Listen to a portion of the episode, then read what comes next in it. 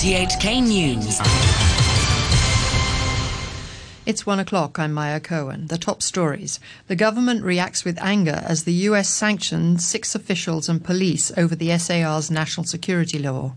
On Monday, experts will begin the process of approving the first COVID 19 vaccine for the use in Hong Kong, and caterers plead for Lunar New Year respite from coronavirus restrictions. The Hong Kong government has re- reacted angrily to an announcement by the outgoing US administration that it would slap sanctions on six people after more than 50 pro democracy figures were arrested under the national security law.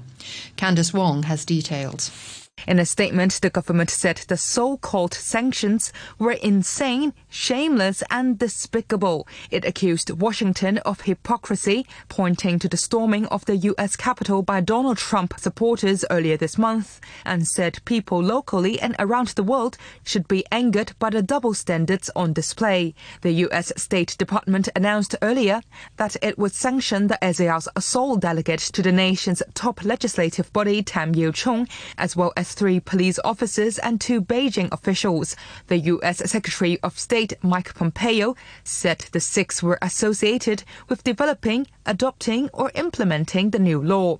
The SAR government said it was particularly alarmed by a call to release people arrested under the security law. It said it would support countermeasures by Beijing. A spokesman quoted the chief executive Carrie Lam as saying that the move was totally illegitimate and violated the norms of international law. Mrs. Lam, who was sanctioned herself earlier, said she and her colleagues would not be intimidated and Washington would fail in its objective of implicit subjugation. More than 50 activists and politicians were arrested earlier this month on suspicion of violating the new law. None have been charged yet and most were released on bail. A government advisor on the pandemic, David Hui, says experts will begin discussions on Monday on approving the BioNTech vaccine for use here, increasing the likelihood that inoculations will begin next month. Professor Hui said he and other members of the 12 strong vaccine advisory panel would pore through more than a thousand pages of data provided by the company before deciding whether to grant emergency approval. If all goes smoothly, jabs could begin late next month. The Chinese university academic says that matters that one matter that the panel will seek answers on is a report from Norway that 23 frail elderly people died after receiving the vaccine. Well, we don't know the information in detail. It is only reported through the media. We want to actually see the uh, information directly provided by the company to find out whether the cause of death was actually directly related to the vaccine or due to other causes. Another medical expert, Ivan Hung, says people who receive the vaccine may be required to record any side effects in a diary to help officials monitor the vaccination program. The Association of Restaurant Managers is urging the government to relax rules banning dining, dining in after 6 in the evening in time for next month's Lunar New Year holidays. Its spokesman, Thomas Wu, said the ban should not take effect until 9 o'clock at night so families could continue their tradition of going out for a New Year meal. He said most restaurants were doing their best to comply with COVID restrictions and needed a boost to their business. One of the world's biggest coronavirus vaccination programs will get underway in India later today.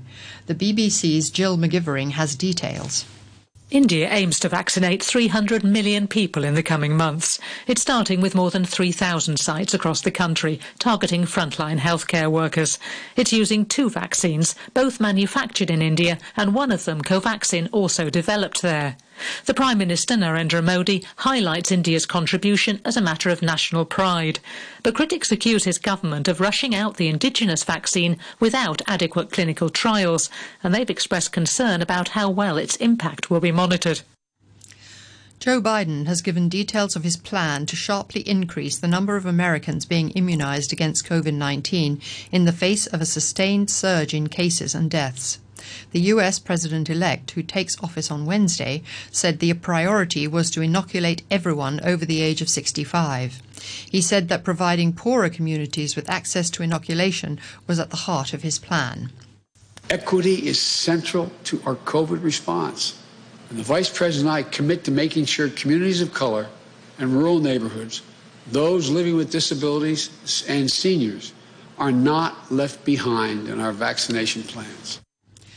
You're listening to RTHK. The time is five minutes past one. More than 2 million people have lost their lives to COVID 19 since the disease first emerged a year ago. That's more than HIV, malaria, flu, and cholera combined over the same period. The United Nations Secretary General Antonio Guterres said there needed to be a more global effort to tackle the pandemic. Our world has reached a heart wrenching milestone. The COVID 19 pandemic has now claimed 2 million lives. Behind this staggering number are names and faces. The smile, now only a memory, the seat forever empty at the dinner table, the room that echoes with the silence of a loved one. The deadly impact of the pandemic has been made worse by the absence of a global coordinated effort. In the memory of those two million souls, the world must act with far greater solidarity. The most influential gun rights group of the US, the National Rifle Association, has filed for bankruptcy protection. The organization said it wanted to escape what it called the toxic political atmosphere in New York, where it is registered. It plans to relocate to Texas. The BBC's Peter Bowes has this report. Last August, officials filed a lawsuit to dissolve the group, accusing its leader, Wayne LaPierre, of financial fraud and misconduct. He and others were alleged to have used the dues and donations of members as their personal piggy bank.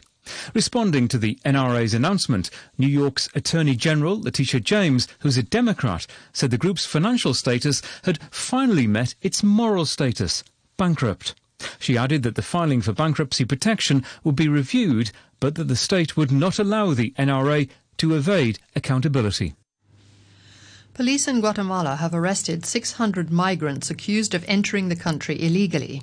They're part of a group of around 3,000 people who set off from Honduras, hoping to walk several thousand, mi- several thousand kilometers to the United States.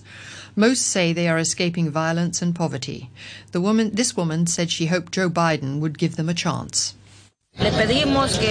We pray that he will be filled with mercy, that God will touch his heart, and that there'll be a way through.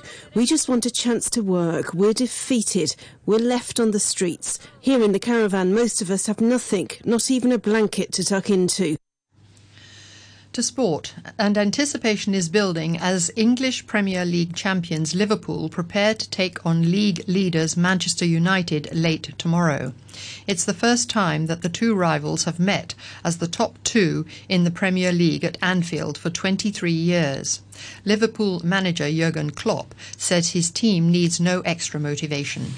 Winning a football game and being winning against United, it's it's, it's uh, enough. It's itself. So there's not there's not necessary that there's a special add-on. So we play at home against United and we want to win.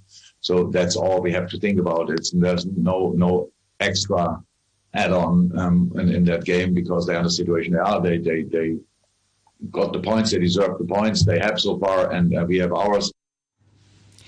Meanwhile, Manchester United's record goal scorer Wayne Rooney has retired from football to become the manager of second tier Derby County. Rooney had been in, in interim charge since Philippe Cocu was sacked in November.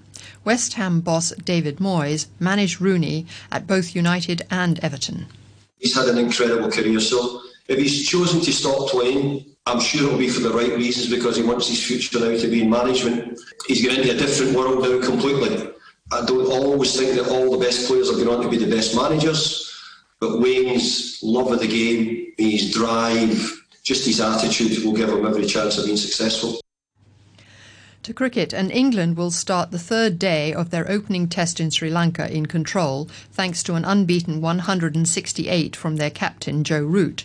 The tourists were 324 for four when rain stopped play last night, responding to Sri Lanka's first innings 135. Root reflected on his century did a lot of talking ahead of this game, so it was really pleasing to be able to follow that through personally. And you know, hopefully, it's the start of a very successful winter and beyond. But I felt really good with my game. I felt like actually I got in a really good mindset throughout the whole innings, and I got a good balance between defence and attack. Yeah, to, to get runs early on in, in a in a tour, any tour, but in these conditions in particular, is nice for them.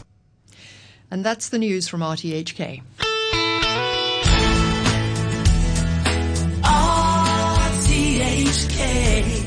Radio 3. All right, let's get to some requests for the lovely Miss Suzanne Lavender. Here is Gentle on My Mind, Glen Campbell. It's knowing that your door is always open and your path is free to walk. That makes me tend to leave my sleeping bag rolled up and stashed behind your couch. And it's knowing I'm not shackled by forgotten words and bonds and the ink stains that are dried upon some line. That keeps you in the back roads by the rivers of my memory. It keeps you ever gentle on my mind. It's not clinging to the rocks and ivy planted on their columns now that bind me. Or something that somebody said because they thought we fit together walking. It's just knowing that the world will not be cursing or forgiving when I walk along some railroad track and find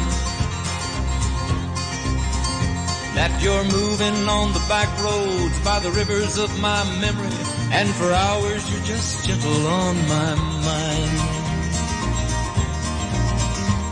Though the wheat fields and the clotheslines and the junkyards and the highways come between us, And some other woman's crying to her mother cause she turned and I was gone. I still might run in silence, tears of joy might stain my face, and a summer sun might burn me till I'm blind. But not to where I cannot see you walking on the back roads by the rivers flowing gentle on my mind. I dip my cup of soup back from a gurgling, crackling cauldron in some train yard. My beard a roughening coal pile and a dirty hat pulled low across my face.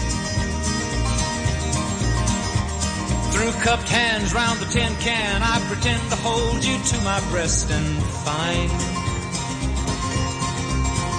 that you're waiting from the back roads by the rivers of my memories, ever smiling, ever gentle on my mind.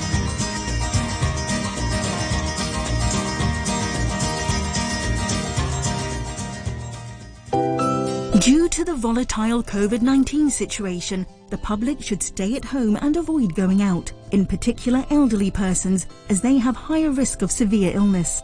Family and friends should help them with shopping and other daily needs. If elderly persons must go out, they need to wear a mask and wash hands frequently. Pay attention to the latest situation. See your doctor promptly if feeling unwell, even if the symptoms are mild.